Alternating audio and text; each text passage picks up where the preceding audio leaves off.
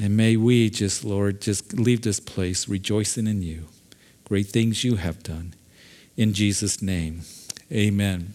You know, it's interesting. The first two uh, chapters of the Bible in Genesis, that God, uh, in Genesis chapters 1 and 2, we read about the creation, how He created the heavens and the earth, and it was all good.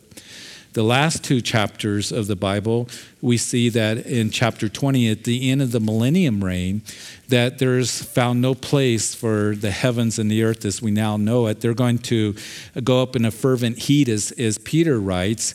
And then there's the final judgment. And then last time we began to read about the new Jerusalem, the new heaven, the new earth, the new Jerusalem. And in the, the, the new heaven and new earth and new Jerusalem, uh, we read that uh, God will wipe away every tear from their eyes.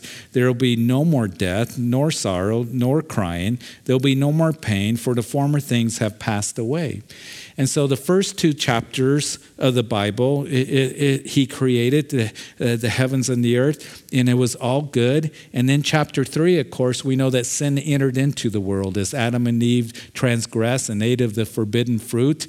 And, and uh, the last two chapters uh, are dealing with the new heaven and new earth and, and no more sin. And everything between, you know, the first two chapters of Genesis and the last two chapters of the Bible is dealing with sin and, and is dealing with man's rebellion uh, towards God and, and his redemptive plan. And, and as we look at this, it is so wonderful to know that this is our future here. And as we began to look at the new heaven and new earth and new Jerusalem, uh, as there's going to be the streets of gold described to us, the gates of pearl uh, with an angel, and 12 gates with the names of the 12 tribes of Israel.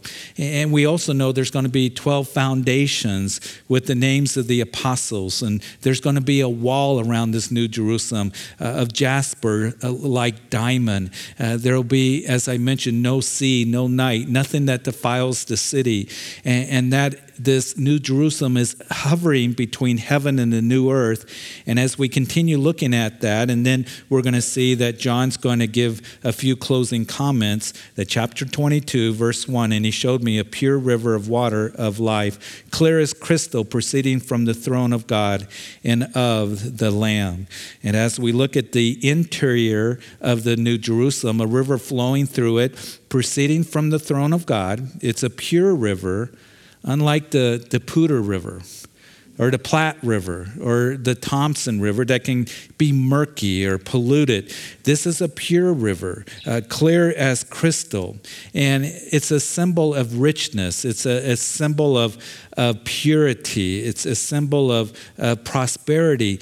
In Psalm 36, verse 8, the psalmist writes, And you give them drink from the river of your pleasures. Uh, Psalm 46, verse 5, there is a river whose streams shall make glad the city of God. And I find it intriguing because, of course, Jesus would stand there at that temple in John chapter 7 and he would cry out to the multitude, If anyone thirsts, let him come to me and drink, and out of his belly shall flow torrents of living water. He would say that on the last day of the Feast of Tabernacles. The Feast of Tabernacles was the Feast of Booths, where they would celebrate and commemorate how God brought them out of the wilderness. And you remember the children of Israel in that 40 years of wandering in the wilderness, that there's that water that came from the rock. And so the priests would have a procession from the temple. They would go down to the pool of Siloam. We were there just a few days ago, and they would come back and they would pour water on the pavement to commemorating how the Lord provided for them. But on the last day of the feast, it's written in Jewish history that the priests, they wouldn't fill up their pots with water. It commemorated that when they came into the promised land, that, that the river of water that would flow from that rock stopped because they had come into the promised land.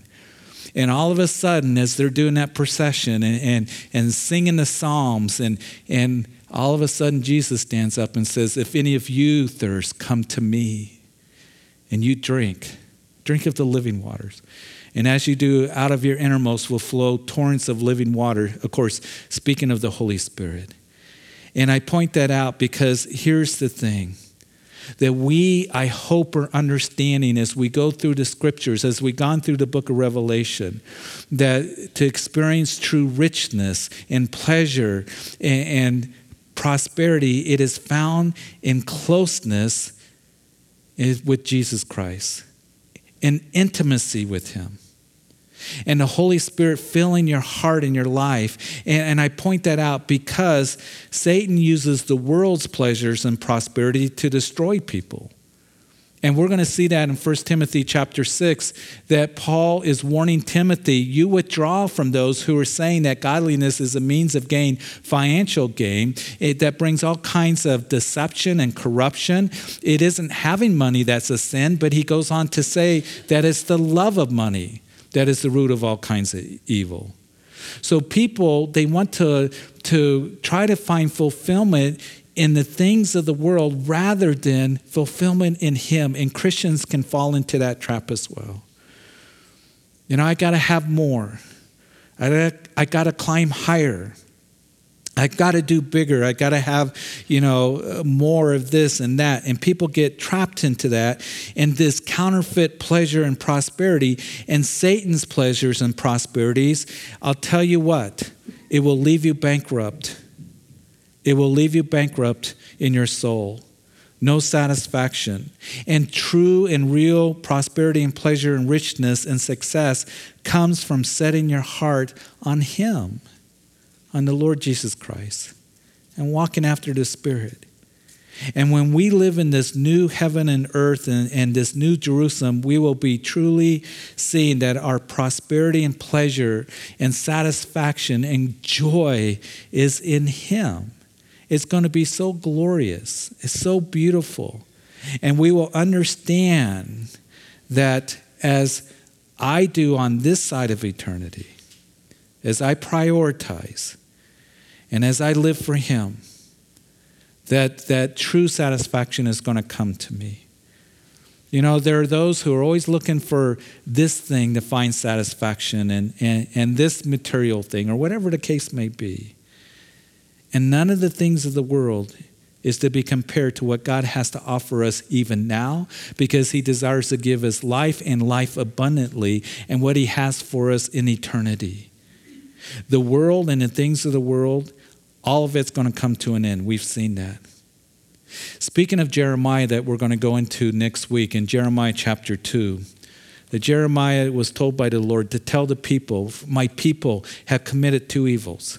Number one, they have forsaken me, the fountain of living waters, and they have hewn themselves cisterns, broken cisterns that can hold no water. Now, when we were in Israel, we saw a whole lot of cisterns, you know, these, these, these, these holes that were carved out of, of the rock because, you know, water, there's no water lines, there's no pipes and things bringing in running water. So in Israel in ancient times, they had to, to carve out these cavities, you know, that were carved out of the rock and water is scarce and water is very valuable. We know how that is in this part of the country. And, and here, Jeremiah, you tell the people they have forsaken me, the river of living water, and hewn out cisterns that can hold no water. The holding tanks and the rocks. The water would come down and be stored in the cisterns. And, and the Lord is saying, You've you know, they cut the, out these cisterns that have cracks in them and they don't even hold water. And the water is lost. All that energy, all that effort, all that time to carve out that cistern, and, and now it can't even hold water. It's not good for anything. The only thing that it was good for at that time was to put dead bodies in, they would use them for burial chambers.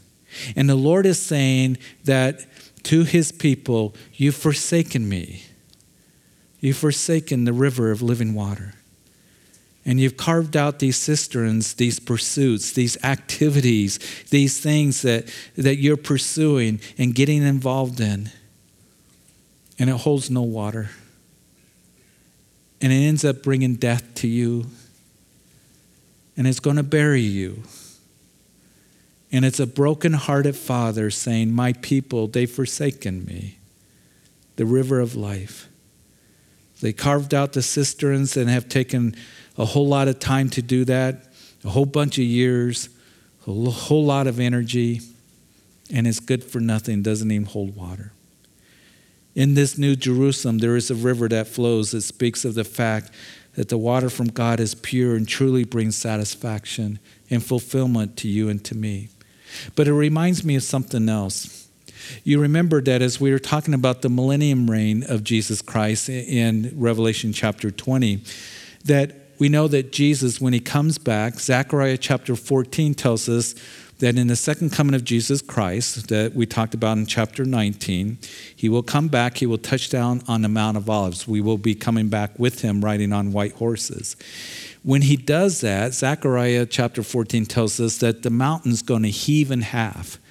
Matter of fact, it was back in the 60s that they found a fault that runs right down the middle of the Mount of Olives. So the mountain's going to heave in half. And then Ezekiel tells us in chapter 47 that as that happens, that there's going to be a river that's going to flow from the Mount of Olives and it's going to flow eastward to the Dead Sea. Now, we from the Mount of Olives, we can stand there and we look to the east, and about 30 miles away is the Dead Sea. It's the lowest point on the face of the earth.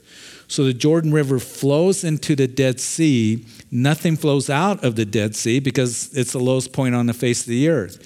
And it's full of salt, it's full of minerals. Nothing lives in the Dead Sea, thus its name. And, and you can't even drown in the Dead Sea. You just kind of plop and you float on top of the water. It's a very strange thing when you do that. But in the millennium reign, there's going to be you know this this radical topographical change.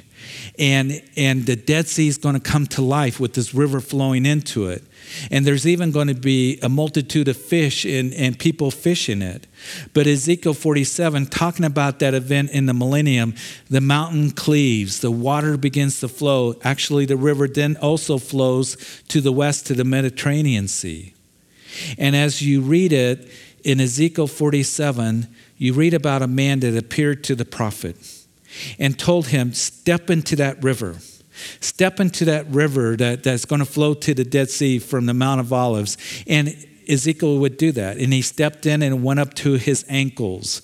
And, and, then he stepped out. He was told to go a thousand cubits down the river and step in again. And he did. And it went up to his knees. And then he was told, okay, Ezekiel, go another thousand cubits. And he did. And he stepped in the river. It was up to his waist. And then the next time, as he continued down the river, he got in and he was submerged. It was over his head, and uh, he was caught up in the flow of the river, this Millennium River. And the reason that I think about this in this story of Ezekiel is because I think of the river, the person, uh, the presence, the, the blessing, the power of the Holy Spirit working in our lives. Come drink of me, he says, that will ultimately bring you satisfaction and fulfillment. So I want to ask you a question tonight. How deep do you want to go? How deep do you want to go with the Lord? Some people, they just get their feet wet. And we all start out that way. We get saved and we're forgiven. We belong to the Lord. But as we progress in our walk with the Lord, and draw close to Him and know Him and grow in, in our relationship with Him, I hope that we're ones that we go up to our knees, that we become men and women of prayer. That as we continue on up to our waist, it speaks of reproduction, that we're witnessing to others and, and blessing and benefit others in the body of Christ and desiring to see people come into the body of Christ. That we would just say to you, the Lord, Lord, I want to be used of you. And I want to surrender to you. And I want to surrender all of my life to you, to just be submerged in the Lord. How deep do you want to go? How deep do I want to go? Because He wants to do exceedingly abundantly above all that we ask or think. But sometimes we just get weighed down with the cares of life and the world and thinking we're going to find pleasure and satisfaction and, and all of that and, and pursuing the things of the world. Listen, I understand. We have jobs, we have businesses, we go to school. We have things that we do in this life. It doesn't mean that we can't enjoy things in this life, but is He really the priority of your life?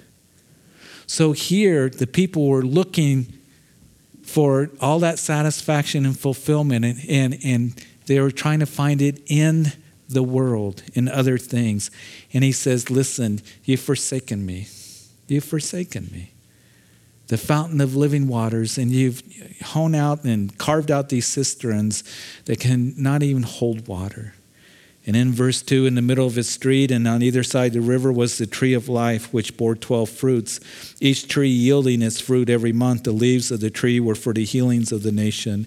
Interesting, the Bible begins with the tree of life, right? Genesis 3, which man was not allowed to eat from after, you know, Adam and Eve ate from the tree of the knowledge of good and evil. Now we see the tree of life again. Interesting, 12 fruits, each tree yielding its fruit every month. And, and for the nations, what is meant by that, it's really kind of a mystery. It's not like nations that we know of today because uh, the Lord's going to reign, you know, sovereignly, supremely. Uh, there's going to be no rebellion. There's no sickness. There's no sadness. Uh, and here we read about this tree of life and, and somehow it's going to promote the enjoyment of life in the New Jerusalem. But as we continue in verse 3, and there shall be no more curse, but the throne of God and of the Lamb shall be in it, and his servants shall serve him. We have lived with the curse described of Genesis chapter 3 after the fall of man. We know that Romans chapter 5 says that sin and death has come to all men, but life has come now through the last Adam, Jesus Christ.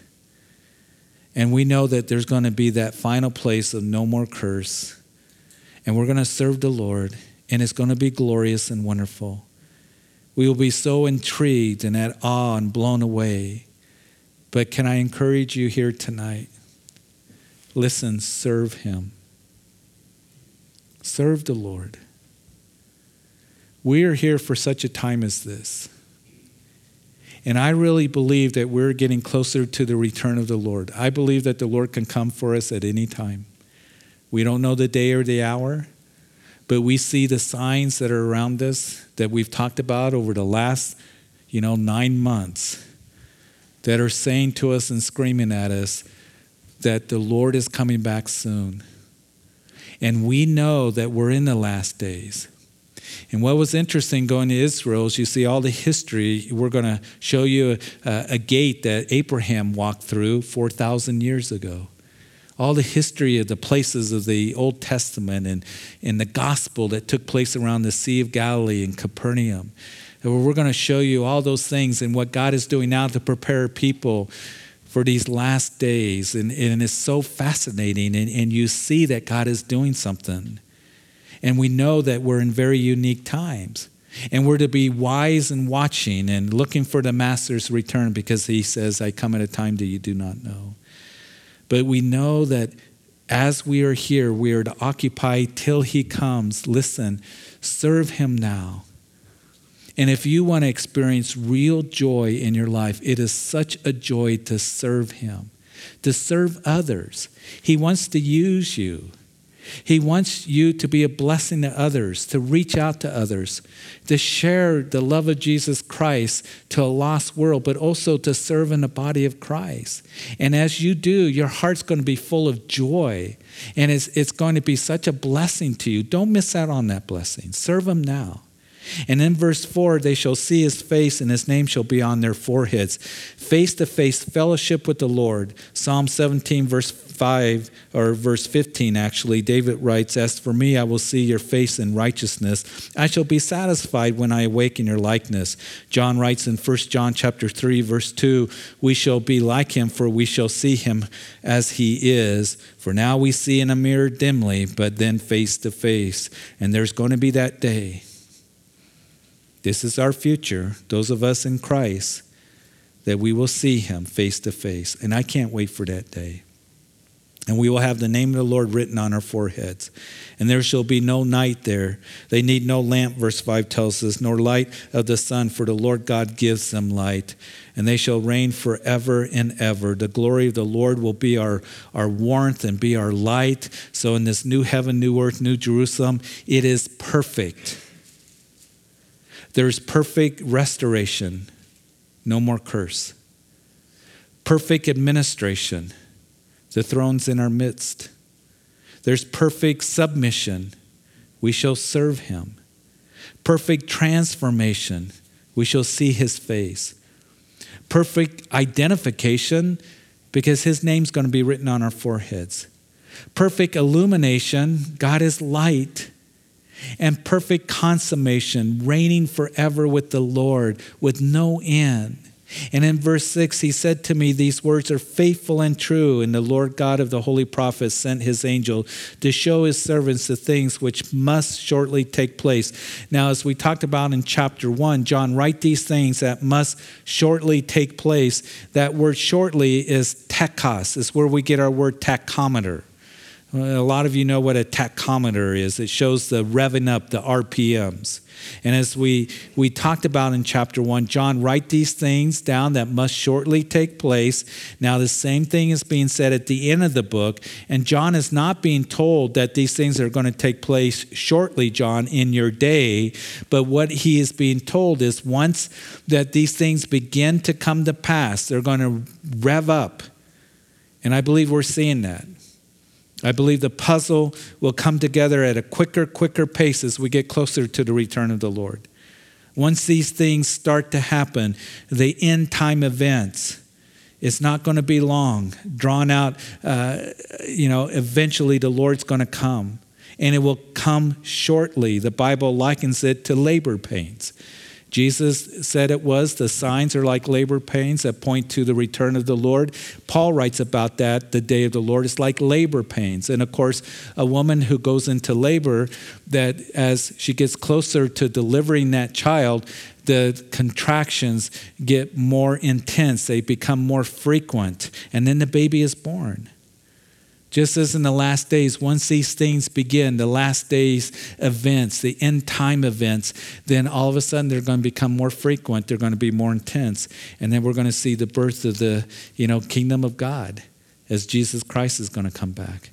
And we're seeing these events coming to pass. Jesus said, when you begin to see these things come to pass, look up and rejoice, for your redemption draws near.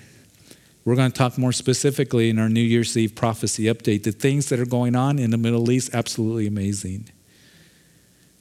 Absolutely amazing to stand on the border of Syria to look down the valley. We're only 40 miles from Damascus. We can hear artillery fire in the distance. And somebody asked me, uh, text in a question on Calvary Live yesterday the things that are going on in Syria, do they have prophetic significance? You better believe they do. Because we are seeing stage setting events that are taking place that I believe that the next major war in the Middle East is going to come right down that valley. And what is described to us in Ezekiel 38 and 39. And God is getting a nation ready for that. And there's a lot of people in Israel right now there's a lot of people in Jerusalem are coming from all over the world. It, I've never seen it so crowded. I remember going there in the 1990s and 2000 when nobody wanted to go there. And I really believe that God is doing something, and, and now the door is open because it's going to close. And we're going to see that as even as those alliances of Russia and Turkey and Iran are already there in Syria, I remember when we used to do Bible studies 20 years ago on Ezekiel 38, we used to think, how's Russia, how's Iran, Turkey? They don't even like each other. How are they going to come from so far away? Well, we know that they're there, the military's there. We're looking in the villages where there's Iranian military personnel there. They're there within, you know, eye shot and earshot of where we're standing in Israel. So it's amazing to see these things begin to come to pass. When exactly is Ezekiel 38 and 39 going to happen? I don't know for sure. But write these things down that must shortly come to pass. And then, behold, I am coming quickly. Blessed is he who keeps the words of this prophecy of this book, that special promise that was given. And now I, John, saw and heard these things. And when I heard and saw, I fell down to worship before the feet of the angel who showed me these things. And then he said to me, See that you do not do that, for I am your fellow servant and of your brethren, the prophets, and of those who keep the words of this book, worship God. Kind of what interests me is we just saw John in chapter 19, a few pages back, did the same thing. He fell at the feet of an angel and began to worship. And angel says, Don't do that. And now John does it again. And we think, How could he do that? He should have known better. The long suffering of our Lord, the patience of our Lord. Because I know I do things that I shouldn't be doing. I do them over and over again. And I have to keep going back to the Lord and saying, Lord, forgive me for that. These attitudes, whatever the struggles might be. And He is long suffering with us and patient with us. And I find great comfort in that. When I blow it over and over again, I come to Him and in that time and I need His mercy and grace. He doesn't just throw it in my face all the time. Yes, He wants me to, to repent. Yes, He desires for me to walk in obedience. But His forgiveness is there. You see, Satan, he's the one that will throw it in your face because he's the accuser of the brethren. Remember Revelation chapter 12? He accuses us day and night. You're worthless. You're a spiritual waste. God doesn't love you. And he lies. And the Lord is so patient and loving to us. And you see, Satan will lie to us because he wants you to, to, to withdraw from the Lord, pull away from the Lord. The Lord doesn't want to talk to me. He, he must be tired of me. He doesn't love me. He doesn't want to forgive me. But the Lord's forgiveness is there. And He says, Draw close to me. I want to work in your life. I want to help you with this. I want to make you stronger. I, I, I desire to work in you to give you the power to live a life for me. And he said to me, Do not seal the words of this prophecy in verse 10 of this book, for the time is at hand. Uh, there are preachers, commentators, professors, Bible teachers who will tell you and me, you cannot understand Revelation. It really is, I think, unfortunate that there are many pastors that say, I will not take my congregation through the book of Revelation. Uh, it's too hard, it's too difficult. We can't really understand it. Well, those of you who've been with us in our study this year, hasn't been that hard, difficult. They say there's too much symbolism. And we know that as we go through it, those references made to the Old Testament, we can understand the book of Revelation. And don't seal it. A unique blessing to those who hear the words and read it and keep those things at the beginning of the book. And now at the end, you're blessed. And it's been blessing, hasn't it? It hasn't been hard to understand, but a real benefit for us. And he who is unjust, let him be unjust still. He who is filthy, let him be filthy still. He who is righteous, let him be righteous still. He who is holy, let him be holy still. Make your choice.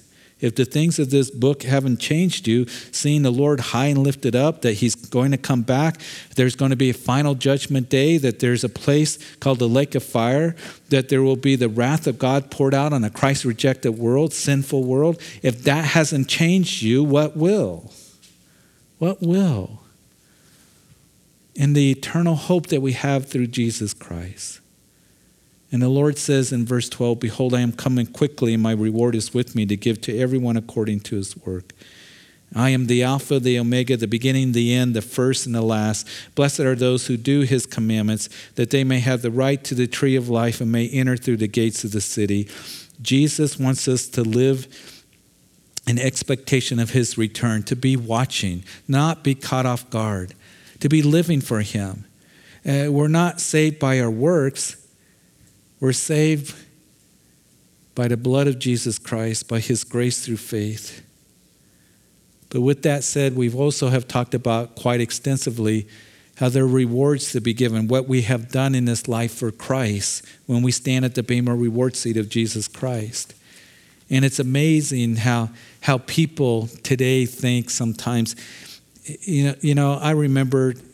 It seems like whenever like Powerball or whatever they call it, it gets up to four or five hundred million dollars, and all these people, millions of people, are are buying these Powerball tickets. Maybe I'll win, even though their odds of winning are one in 360 million. Maybe I'll win the jackpot. I'll spend money. People spend hundreds of dollars buying these tickets, thinking that I'll be the one to win. Somebody's got to win. Hundred and you know, twenty million to one, three hundred sixty million to one. I, have heard odds as the jackpot gets bigger. Can I give you a sure bet? Believe on the Lord and live for Him. And the rewards will be greater than anything you can receive in this world, and they will be for all eternity. But outside are dogs, verse 15, and sorcerers, and sexually immoral, and murderers, and idolaters, and whoever loves and practices a lie. I, Jesus, have sent my angel to testify to you the things in the churches. I am the root and the offspring of David, the bright and morning star. And the spirit of the bride say, Come. And let him who hears say, Come. And let him who thirsts come. And whoever desires, let him take the water of life freely. I really like this. Truly want to be rich and satisfied and refreshed and prosperous? Then come and drink of the water of life freely. In Isaiah chapter 1, you know the verse, a lot of you. Come now, let us reason together. Though your sins are like scarlet, they are as white as snow. Ho, everyone who thirsts, come to the water, and you who have no money, come buy and eat. You know, it's always in the scripture listen, come. The invitation of Jesus is always to come. It's not get away from me or you disgust me.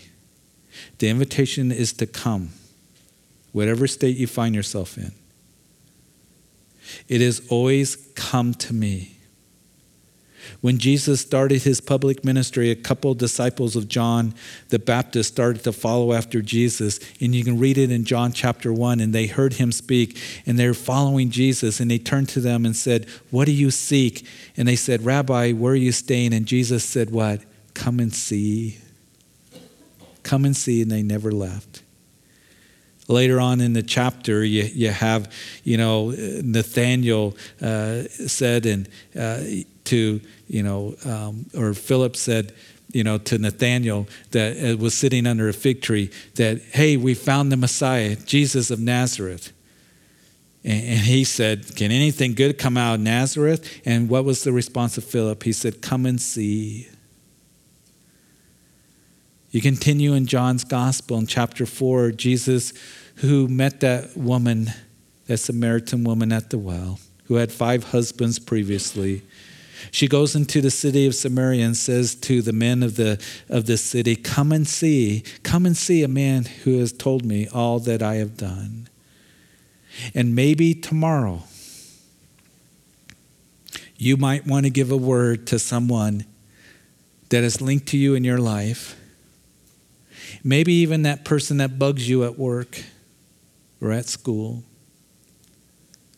or that family member or that neighbor or that old friend of yours.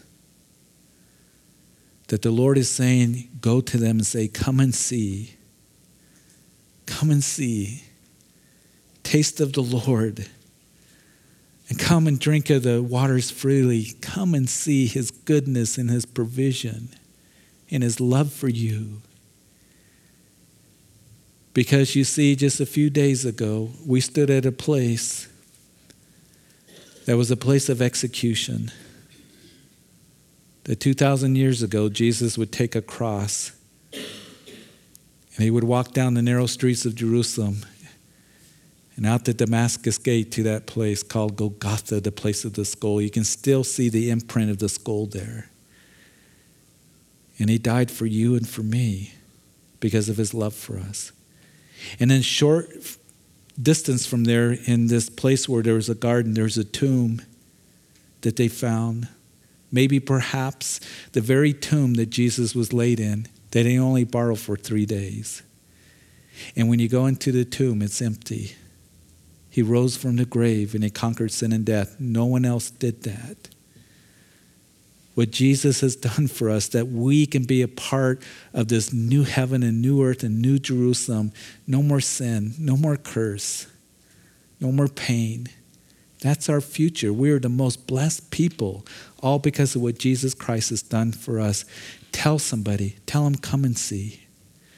For I testify to everyone who hears the words of the prophecy of this book. If anyone adds to these things, God will add to him the plagues that are written in this book. And if anyone takes away from the words of the book of this prophecy, God shall take away his part from the book of life, from the holy city, and from the things which are written in this book.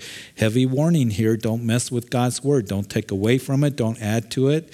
And he who testifies to these things says, Surely I come quickly. Amen. Even so, come, Lord Jesus. John says, Maranatha. Maranatha, come quickly, Lord. John's desire was that Jesus come quickly. The people here that were going through such persecution at the end of the first century by the hands of Domitian, what was their, their hope? Their, they were saying, Maranatha, Lord, come quickly. They were looking for the return of the Lord. So, what's your desire? And what are you looking for really in this life? For Him to come back? For Him to come and work in our lives? To bring us satisfaction and fulfillment and true purpose in life and life abundantly? And then the Bible ends with the grace of our Lord Jesus Christ be with you all. Amen. The grace of God, the unmerited favor of God. And it's a wonderful way to end the Bible. And we are saved by grace through faith. It's not of ourselves, not of works, lest anyone should boast in what He has done for you and for me, that this becomes a reality for us. So, Father, we thank you. We thank you so much for this study in the book of Revelation and being able to look at this book that speaks of those things that must shortly come to pass. And I thank you that the promise has been given to us of a blessing to those who read these words, who hear it, and hold fast to them. We have such a wonderful future, those of us who are in Christ. And I pray that we would come to understand more and more as we study your word. That, Lord, you come to give us life and life abundantly. The true joy and fulfillment and purpose comes from having intimacy with you, closeness with you, growing in the Word of God. It doesn't come from hype and entertainment and chaff. And Lord, it comes by knowing you, walking with you going deep into things of the Lord as you fill us with your Holy Spirit. So, Father, I just pray tonight. First of all, perhaps there's somebody here listening on on live stream, maybe on the radio later, that you've never come to Jesus Christ. The invitation is to come. And whoever calls on the name of the Lord shall be saved. That as you come and recognize your need to be forgiven and to turn to Jesus who hung on that cross and died for your sins, to repent. It means just change direction. Quit going the way you're going. Maybe you thought that you're okay just the way you are to stand before God. None of us are good enough. We've fallen short of the glory of God. Maybe you thought you can be religious enough. None of us can be religious enough. We can't save ourselves. Only Jesus when he hung on that cross, he cried out, It is finished. He did the work, he paid the price. And then he was put into a tomb and he rose again. So as we come to you, Lord, and give our lives to you and surrender and ask you into our hearts we have the hope of eternal life and forgiveness and right relationship with you. If that means anything to anyone right now, will you call out on the name of the Lord? He loves you. Today's the day of salvation. There is no other salvation. And you can pray right where you are that Jesus, I come to you. Oh, I, I've sinned. I confess it. And I ask that you would forgive me of my sins. I believe you died on that cross for me. And you bore my sins upon yourself. I believe your life speaking to my heart, and I ask that you sit upon the throne of my heart and my life as my personal Lord and Savior. And want to drink of the living waters. And I want to know you and walk with you. To walk closely with you. And I thank you for this new beginning. In Jesus' name. And if you prayed that prayers, we're going to have communion here. Listen, communion.